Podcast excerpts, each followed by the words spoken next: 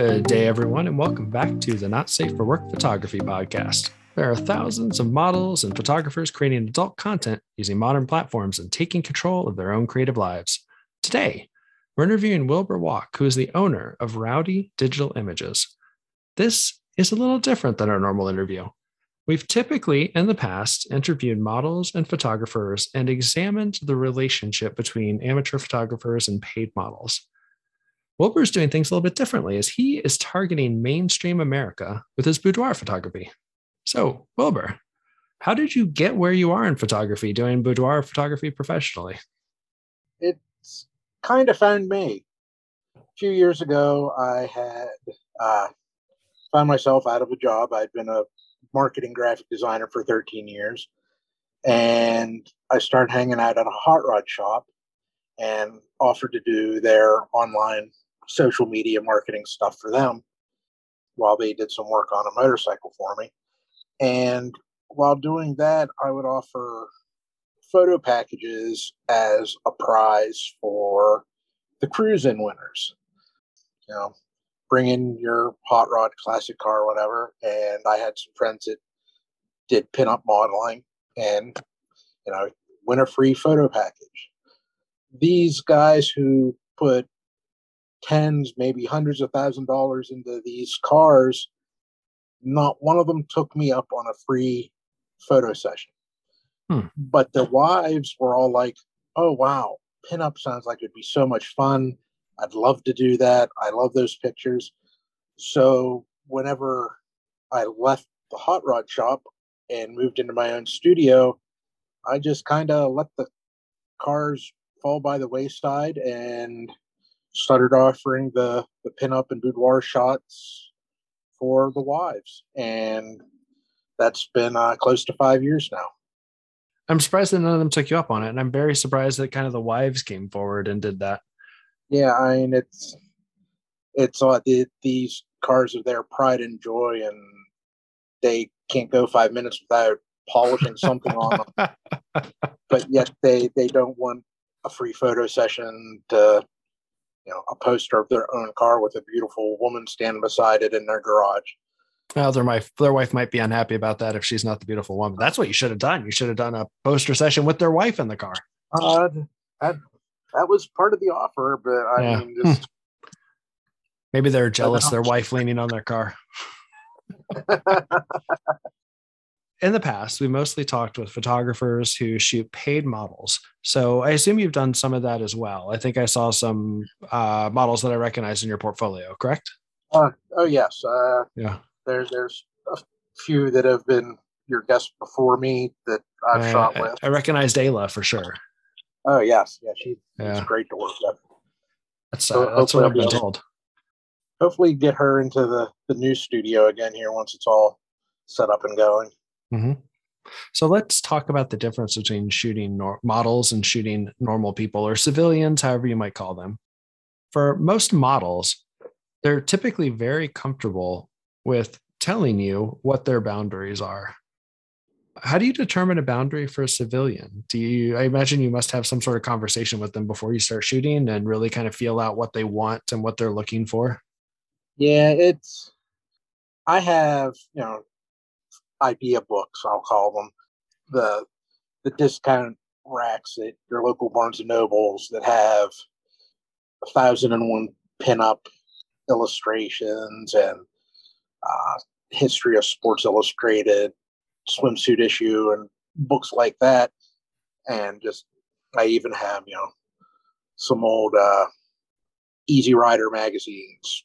You know, look, we can show off your tattoos like this, or whatever and you kind of pay attention to what they flip past quickly and what they study and go, okay, is this the kind of thing you're looking for here?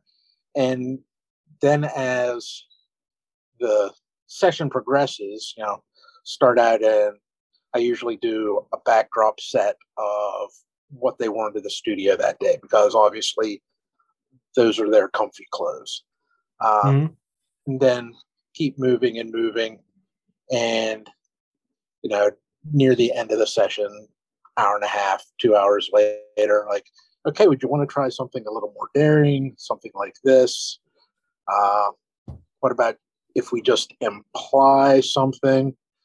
Uh, there's been a few that uh, have come back a couple times, and you know, I, I kind of liken it to getting a tattoo that this is their new addiction, uh, because that I've had probably half a dozen women who come back for three, four different sessions.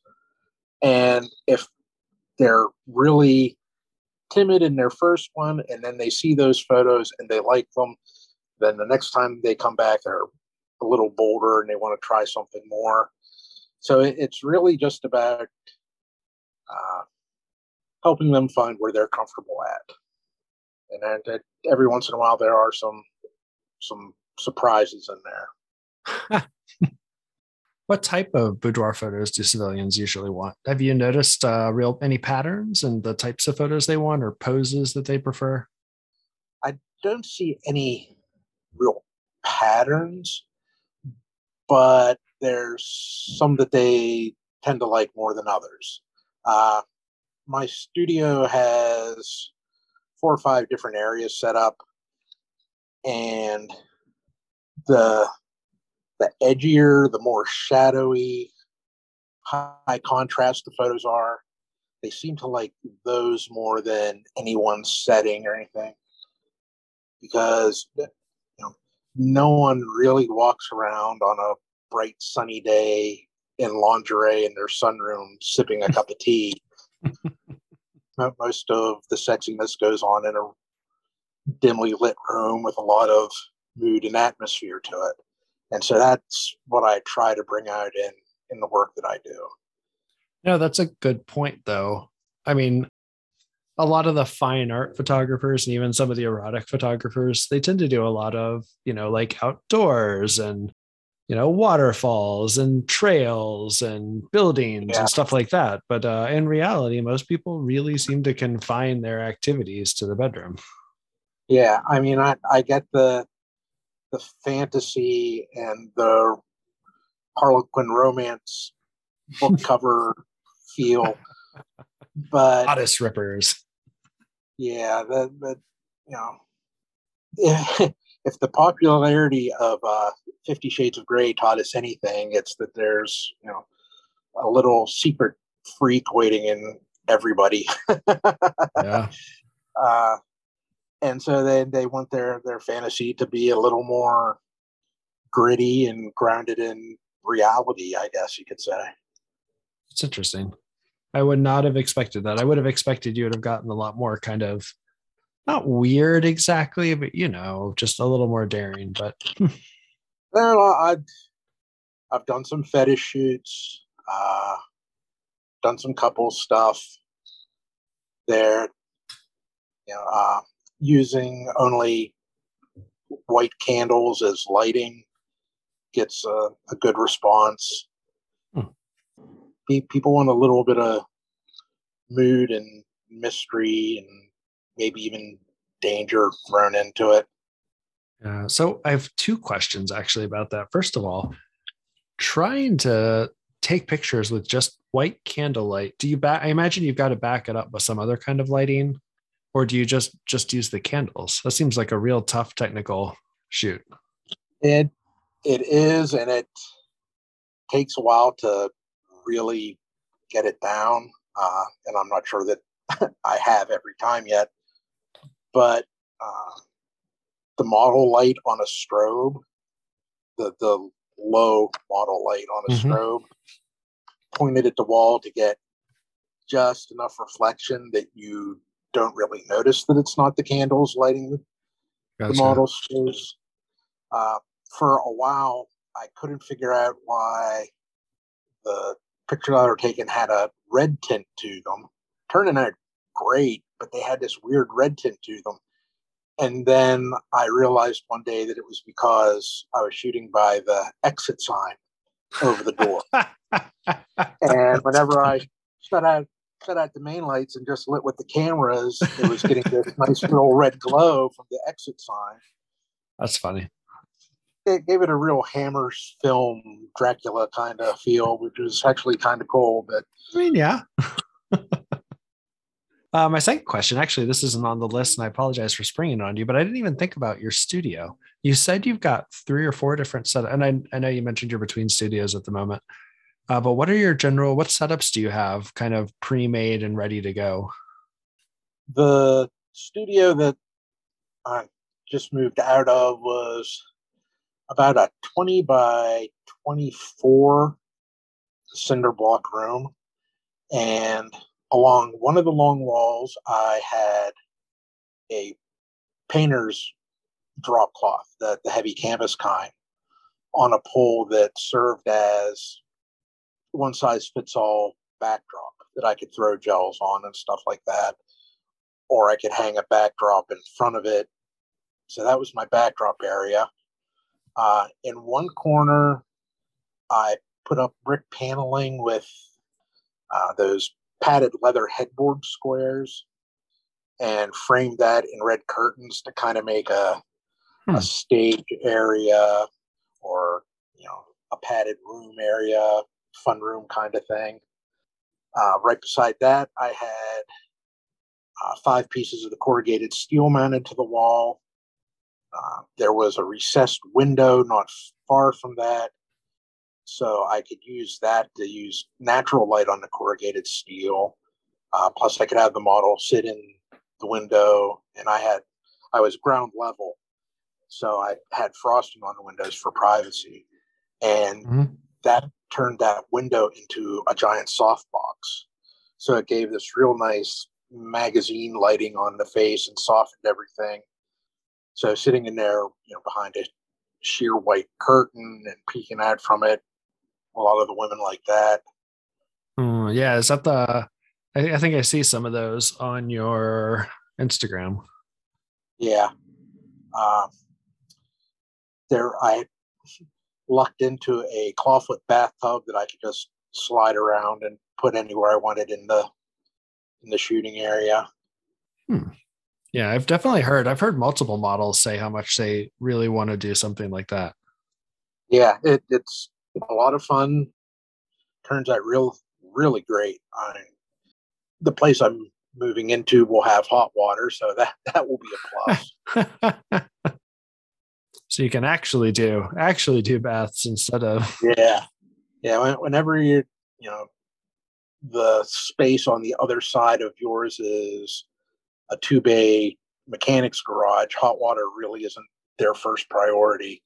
So I, I kind of went with that for a while.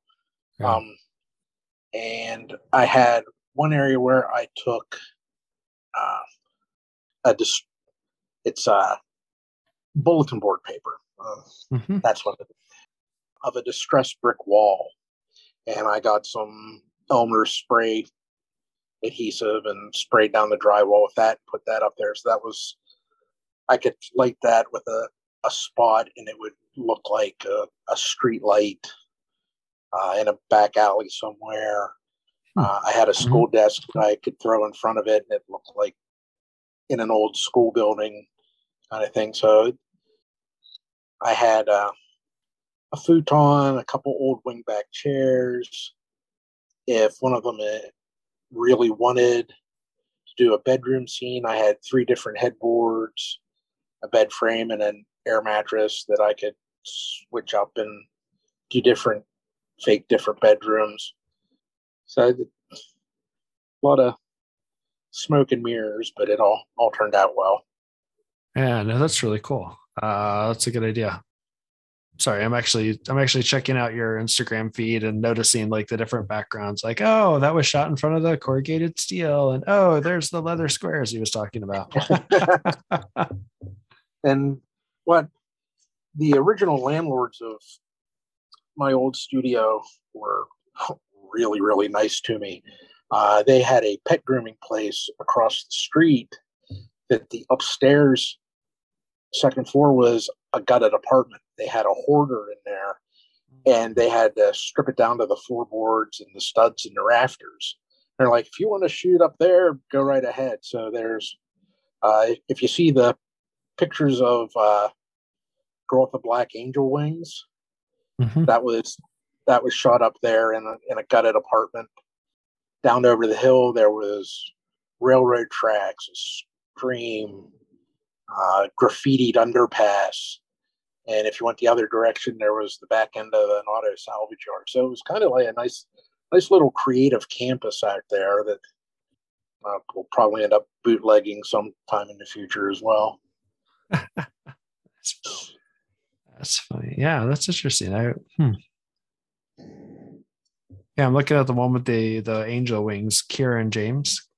Kieran yes. James. Yeah, that background is wacky. Is what was the back? Was did you was that a cloth that you laid out across it, or was that the actual like destroyed? Uh, the one where she's standing up with the the black angel wings and everything. Oh no, this one's a kneeling. Oh, uh, the background is like a black and white kind of pattern. Yep. Yeah, that was just some weird remnant fabric that I found at a local surplus store. Uh, and I thought that's that's really interesting. I'll get three yards of that and see what I can use it for. Oh, I see the one where she's standing now. All right. Yep. Yep, that one's a little further down. That one's Kirsten Miller. Oh, okay, so there's a couple of different. So the wings just hang around the uh the wings are not the models, the wings are yours. Yeah. Uh so where do you find all your props and stuff? You mentioned a surplus store. Do you just kind of do you head up flea markets and stuff or flea markets, surplus places? Not sure where where you're at, but have you ever heard of a place called Ollie's? O L L I E S. Oh, yeah, my I, mother loves it. My mother loves yeah. Ollie's. yeah, that's that's where I get my my curtains, and I got the the laminate flooring for the studio and stuff from. And hmm. it's basically just uh, it, I hit up Goodwill and uh, Salvation Army for stuff. If I see something that I think, ooh, that's kind of interesting. I'll, I'll, nine times out of ten, I'll get it and just put it somewhere in the studio and see what I can use it for. And I've I've gotten an old footlocker. All my chairs and the futon have come from Goodwill. So it's it's it's all about repurposing something when you find it. I, I started doing a little bit of that occasionally, and then I realized that I did not have any space. if I had a studio, maybe. Uh, well, let's move on. Let's talk about uh, why why do people approach a boudoir photographer? There's multitude of reasons. Uh, big life events. Uh, they've just had a child. They're about to get married one woman came in because she had just lost, I think she said close to 300 pounds after having the gastric bypass or whatever done. Mm. Uh, had one model come in. Uh, she had suffered a late term miscarriage and she, you know, in her words, wanted to get her sexy back mm. but she wanted to do it while she still had some of the the baby fat on. That way, it was kind of paying homage to one thing while capturing another. Yeah, and it's there. There's a, a lot of different reasons, and some of them just think, "Oh, this would be fun to do." Mm-hmm. Especially when I throw in what I call my tattoo showcases, where it's kind of a sleight of hand, uh, if you will. It's like, oh, I, I see you have you know, a nice tattoo that goes up your arm and across your shoulder blade, but it's always covered up. You can't see it without looking in a mirror or looking at it upside down. Here's here's my card. Why don't you come in and we can do something special with that? And hmm. they they seem to to really like that. Uh, every once in a while, I'll, whenever I can, I'll go out and set up a vendor space at different shows. And in October, there was a tattoo expo over in Pittsburgh that was one of my best events ever because those people are all about looking at their ink and being proud of their artwork and got got a lot of response from that. Be- better than an entire summer of showing up at bike weekends and trying to get for want of a better word, biker chicks interested in what I do. Yeah, I want to talk a little bit about the biker stuff later, and I saw a couple of photos around that. But let's uh let's keep going. Let's keep let's keep going through these questions, and we'll hit that later. Uh, have you ever had to deal with jealous partners of any of your clients? Uh, not in the studio. I know there's any book you pick up when it touches on shooting boudoir or glamour shots, however they want to word it. They always say about don't let boyfriends come to the shoot with you hmm. because they'll just get all sorts of butt hurt and ruin the session. And I found the opposite to be true. I, I encourage people to bring one friend or their significant other, if it's not a surprise, with them because it it distracts them from me and what I'm doing, and it gives them something to play off of. Uh, one one of my favorite shots is of a girl that brought her daughter. I think she might have been five at the time, five or six, into the studio with her, and the girl was playing with one of my props, and we heard this thud behind us, and uh, I broke it. and I, I just happened to click at the very instant that mom's face reacted to that. And it's one of my favorite shots because it, it's that it's just so natural and organic. I know the story behind it, but no one else does. And they're just like, oh, wow, that picture's really cool. I really like, I oh, well, let me tell you the story behind that. Mm-hmm. So there, there's, there's all sorts of reasons why to have someone come in with you if you're doing something like that. Uh, because it, you know, not, not even delving into the, the protective part of it, which unfortunately is part of what we do. But just the, there's, there's three people there. So that means two people are going to be telling you how great you look whenever you doubt that you do. And so it, it's, it's majority rules, and, and it makes it smoother. Uh, the, the only real jealous spouse I had to deal with was I was at a uh, a bike weekend, and this guy came by and he's looking at the photos I had on display, and he said that, that woman there in the the pink. Do you have other photos of her? Like, oh yeah, and I start flipping through my albums, going, "Here's this one of her, and she really liked this one." Yeah, yeah, that's my ex-wife. She didn't start doing this kind of stuff till she lost lost a lot of weight, and then she didn't have time for me. And I'm like, Oof. oh, okay. So I kind of, you know, took a step back to put the table between me and him.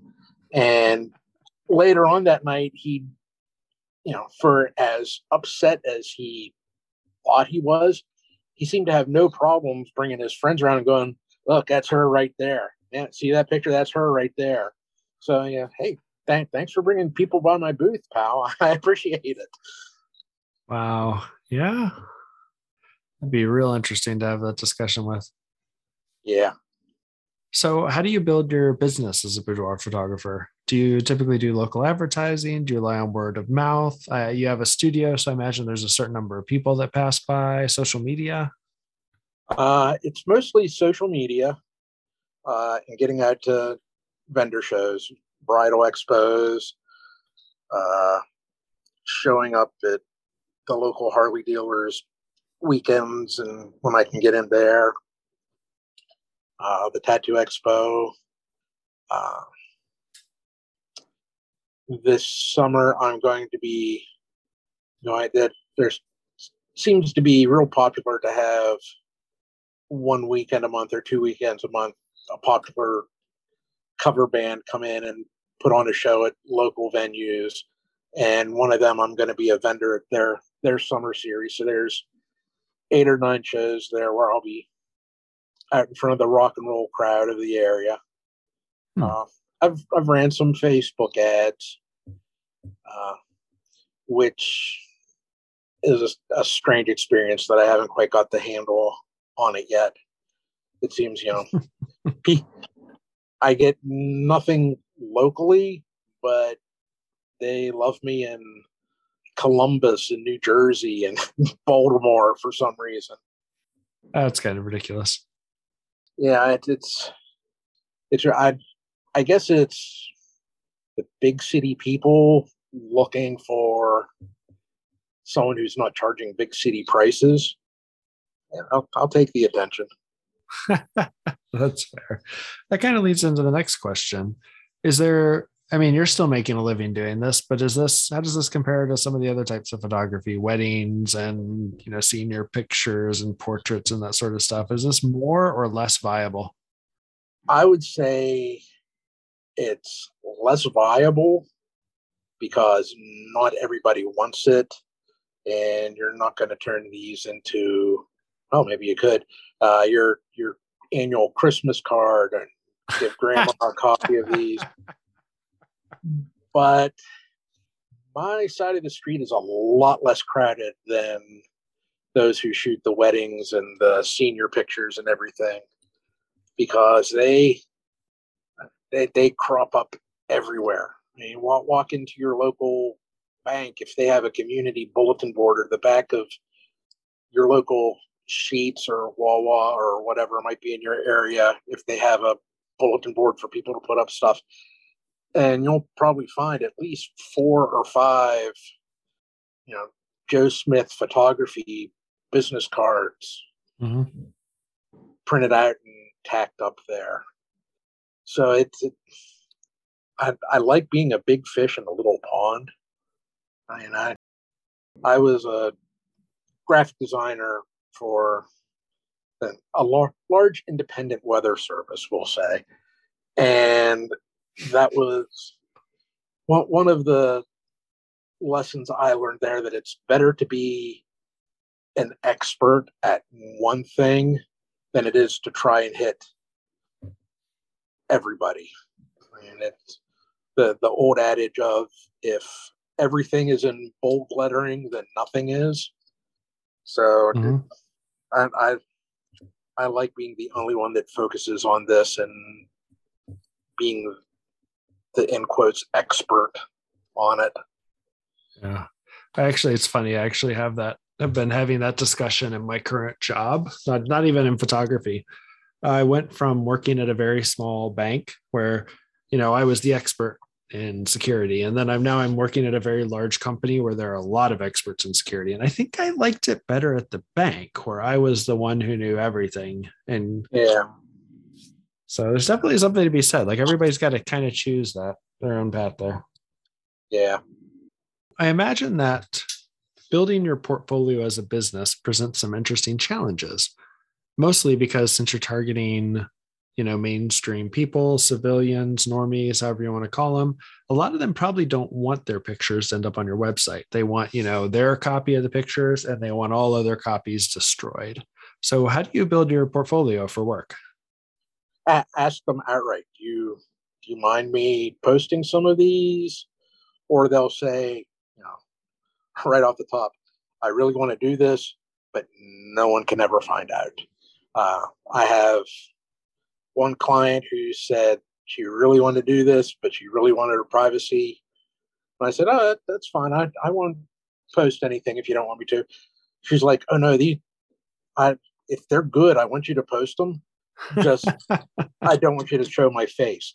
So yeah. all the photos I have of her, her face is in complete shadow, which is is really kind of cool. It takes it into the the bodyscape area of it all and so you know, and her session, bless her heart, we spent probably 45 minutes on me trying to nail down the light shining through the Venetian blind, creating the the slat shadows on her, you know, working out all the bugs of that till we got the shots that I pictured in my head. But as long as her face wasn't shown, she was happy with it. Hmm. Uh, I I could probably I'd say that there's probably only ever been three, maybe four women who said, I, I don't want these going anywhere but here. And it, there's there's some that I hesitate to post or I give a, a long grace period to. Like if someone comes in and one day in the spring I did two bridal boudoir sessions back to back. And those women, because they were meant as a special gift for, for somebody else, I am holding off on posting any of those until I know it's been at least a year. That way, it's it's not you know pimping out their special day for my purposes. Yeah, and then because I want I want them to be genuine pictures. Like I don't want to fake bridal boudoir if it you know, she's not getting married because you know, there's there's that much of anti-marketing in me that I want it to be genuine. yeah. So, so I, de- I definitely want to post some of these whenever it's time because they were genuine brides coming in for that gen- genuine experience. But I don't, don't want to be real quick about it to where you know, someone's coming up saying, "Hey, here's your RSVP, and I saw your pictures online."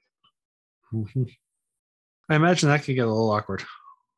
Yeah, I had one client contact me months after the fact and saying, "Hey, could you take down my pictures for a while?"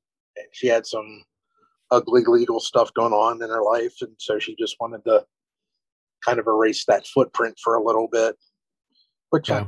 I, I have no problem doing that. I mean, in the end, it's all about being human too. Uh, you mentioned you mentioned that you ask the your clients. How about if you the professional models you shoot with? Do you put them in your port that you show potential clients, or do you think that having uh, more professional models tend to scare away customers that don't have that body type? Although I've noticed that you do when you shoot with models, you shoot with models that have a variety of body types. Yeah, yeah, I, I know all are welcome. You know, every shape, size, color, creed, persuasion. You know, anything. You know, I'm, I'm pretty much all inclusive now. If I could just get some men to step up and come in, I, I could really like that. But uh, but yeah, no, I don't, uh, don't think. I'd come by and I'd come by and be your model, but uh, I think my curves are in the wrong place. uh, well, you, you, I've I've had some guys come in or be there at a vendor show and like, oh yeah, I'd love to do this. And I'm like, well, then you know what? You'd be my first. Come in and I'll comp you the session. Really? I'm like, yeah and okay, cool. And we email back and forth. And then as soon as I say, what date and time would you like to schedule? Poof, complete ghost me, and that's it. So, any any guys out there listening? Yes, I, I am willing to shoot dudoir, as people have called it. it's just that no, no one has been brave enough to step up and actually do it.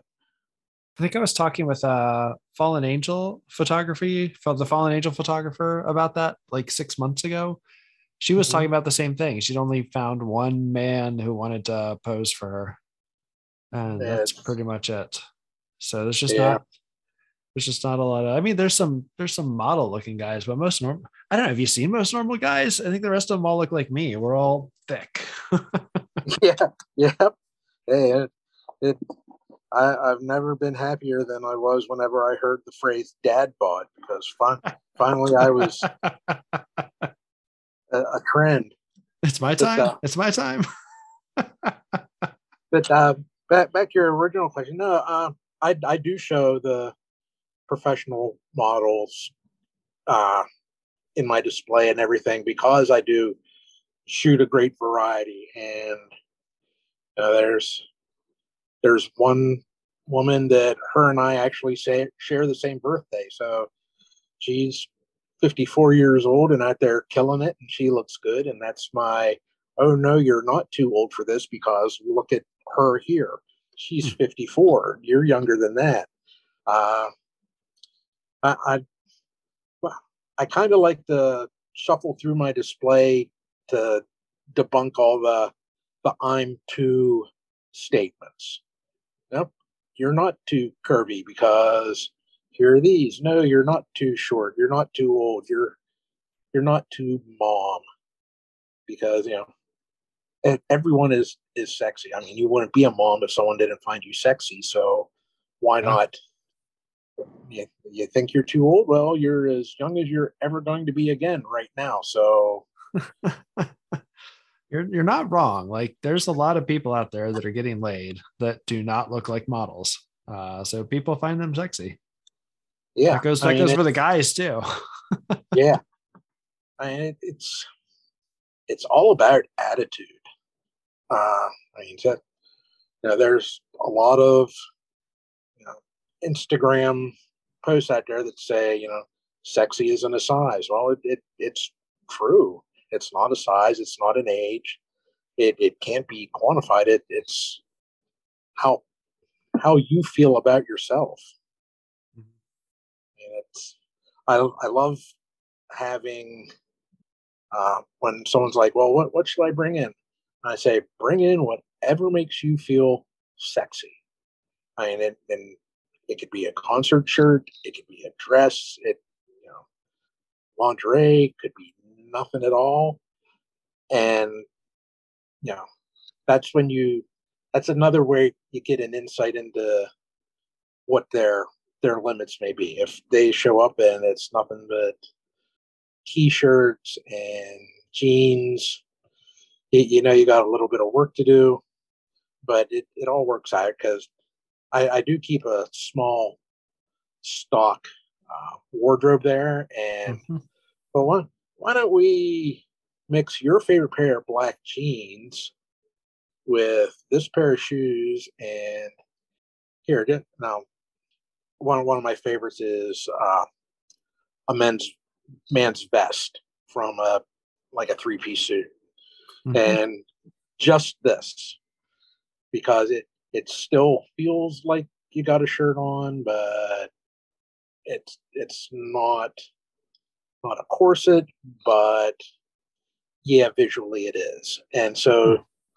Find, find the mid ground there and work around and work some magic. yeah. All right. So on kind of the next one, I was poking around your webpage doing some research before we had this interview, and I noticed that you, as a photographer, have a newsletter. I have yes. also seen a couple of models do this, and now I'm curious. Is it worth the time? Uh, what do you put in the newspaper or uh, newsletter? Sorry. The newsletter r- right now, until I, you know, really hit my groove on it, is pretty much, hey, since you've come in and had a session with me before, I know your birthday's coming up, so here's here's a little discount. Why not come in and commemorate this year? Uh, until there's yeah, until there's news to be put in the newsletter, it's really kind of a promotional tool. Yeah. Uh, sent out one you know earlier this month for well actually last month for Valentine's Day. Uh, next one, I'll probably be doing something for you know send out beginning of May for June brides uh, to come in for bridal boudoir because brides know what they're spending on their wedding photography. So if they can come in and get something extra for a fraction of that price instead of being tacked onto their main photographer and videographer, mm-hmm. it, it, then that that's always a good thing for me anyway. Yeah. Uh, so right right now the the newsletter is just a a hair away from just getting an ad in the mail. Uh, I I'm not a blogger, so the offering a newsletter of sorts seems to be a good trade because I with I have a friend who's a successful playwright over in Europe and he blogs and it he said about how it gets to the point where like by 11 o'clock if you don't have something posted people are like hey haven't seen your post for today. And i just you know, there would end up being you know 364 posts of today is wednesday it's 10 o'clock here's my post and that'd be it. You know this actually reminds me of have you ever read the four hour work week? No. So it's it's it's the title is mostly bullshit but he did have a couple interesting things in there. Uh, one of the things he talks about is if you're trying to figure out um, how much interest there are in a particular product, put up a web page that says you're selling the product or somebody says that the product is coming soon and then put up a little box with an email address and say, you know, sign up to hear when it's released or sign up to be the first one to hear when it's released. And you can use that to judge how much interest there is in the products. That kind of sounds to me like that's how you're using the newspaper newsletter really is. Yeah. It's about you to build up your contact list and people that are kind of interested in your photography, regardless of how often a newsletter may or may not come out. Yeah. And oh, that sounds like three quarters of the ads that pop up while I'm scrolling through Instagram about some new new tech item that you can get in on the ground floor and pre-order yeah. now launching in yeah. spring 2024 yeah that yeah that's like a step further because if you can put people to put money down on it then you can you know pay for your manufacturing ahead of time if you're doing that. Yeah no that was a big part of his uh, four hour work week was creating a job where you're basically drop shipping stuff from china for whatever your special your niche is or whatever. Like if you've like if you know we're in photography like maybe we figure out some gizmo or gadget that makes photography a little bit easier. We would set up a website we would advertise to photographers have them sign up and yeah pre-order for a buck or two bucks or 10 bucks or you know 10 bucks down to hold your spot and then go and then sell that. Although that's kind of fallen apart now because there's so many other resellers in china that as soon as you get a good idea like they just copy it and sell it themselves. Yeah. so that was that was a good business model back in like 2004 um, uh, along those lines uh, one of the things i do whenever i'm set up at a vendor thing is i have a a heart-shaped vase where you can sign up to win a photo session. And that's a good promotional tool because i get people who are already halfway there. If I walk up to someone and hand them a business card and say, Hey, I want you to think about this, they'll be like, Oh, okay, put it in their back pocket.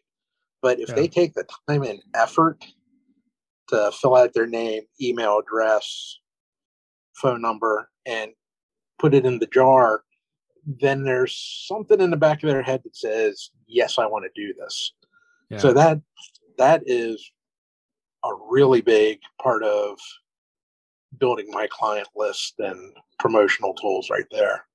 You mentioned one of the places that you get those emails is from attending shows. You talked about that a little bit before, and I said we talk about it later. And it turns out that now it's later.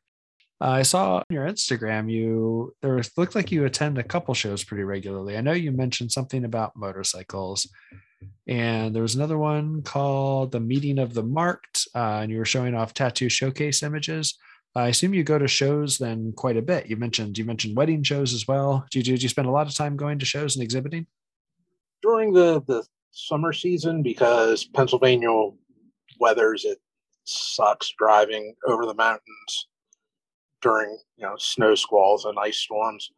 uh, so so between April and say October, November, I'd like to do at least one, maybe two vendor shows a month just to get out and get in front of people. One of the last part time gigs I had was I was the annoying guy at county fairs trying to get people to sign up to win free windows for their homes. And I kind of took that as best college course that I never paid for because I learned a lot about how to market myself at those things. So it, it they say that usually takes people seeing you out somewhere three times before they trust you as being a legitimate vendor mm-hmm. or business. Yeah. So I, I like to get out and be seen as much as possible, especially here in you know middle-sized town USA, where people the same people go to different events just for something to do. The more people that see me, the more chance there is mm-hmm. that somebody will be interested. Yeah, I can definitely see where that that kind of sits on your mind for a little bit. The second and third time, you're like, uh, maybe that would be, yeah, yeah. Uh, the motorcycle shows, you know, with I've always loved motorsports and hot rods, custom motorcycles, all that stuff. So going to those is is a lot of fun for me because get people there who uh, just they're a little outside the the edge of suburban living. Uh, they're they're you know it takes a different kind of person to ride a motorcycle. I know there's a lot of doctors and lawyers out there that put on their Harley jackets every weekend and think they're a biker, but those, those people come and breeze through and then leave. But the people who hang out at the show, especially uh, the show I was just at this fall over in Pittsburgh, uh, Glory Days, they're all all custom bikes. I would say most of the builders are 40 and younger. So mm-hmm. it's a, a, younger crowd building 70s era looking bikes out of vintage Hondas and stuff like that. And it's just a lot of fun. But you get those people who live in those kind of creative circles who come in and think about things a little differently and they they seem to really be interested in products like mine and of course 90% of them are also inked up which is something that i can pitch at them while they're there uh, they have beer girls going around promoting things and they're young models who want to build a portfolio, so I can pitch to them. The vendor shows like that are are really good crowds. Uh, when you go, do you find do you sell enough prints to make it worth it monetarily in sales, or is it more about the awareness? And like you said, like meeting the other people that are there, getting your name out in front of them multiple times. It's more about getting out there in front of them and getting them familiar with me and handing out business cards so that you know when they clean out their purse and they find my card, they go, "Oh, yeah, okay, yeah, I, I do want to do this," uh, mm-hmm. because really, right now, anyway, uh, the only people I'm selling to are the people that come in for the sessions. Even whenever it's uh, professional models, I'm not selling prints to a random person who oh. just likes the photo. Gotcha. Because, so the so the pictures of the pictures of the like the wall of photos at your booth are there for examples. They're not sales. Yes. Yeah, that, that's exactly. They're they're also a display, kind of like you know you read over my price sheet and you can see the sizes and everything. But if I wanted to, I could go through and I go, you get one of these, and two of these, and three of these, and pull them down off the wall and lay out in front of them what they're actually getting and you know, covers the table and they think, wow, I'm getting a ton of photos here along with the, the digitals. So it, it's a good, good physical selling tool as well. Mm-hmm. But, but haven't, haven't quite hit the selling posters and prints phase yet, especially since it, a lot of them are personal pictures. Right. Yeah, no, I wasn't. I wasn't expecting that you would sell, you know, client prints. But since you shot with professional models, I thought maybe that was uh, what the prints were. But no, it makes sense. It makes more sense to have them as uh, examples. Here's the types of things that you will see. Here's the types of shots that we do, et cetera, et cetera. Yep. All right. So I think we're just about out of time. So we got a couple, two more questions to finish up. Uh, do you have any active projects that you want to share with the world?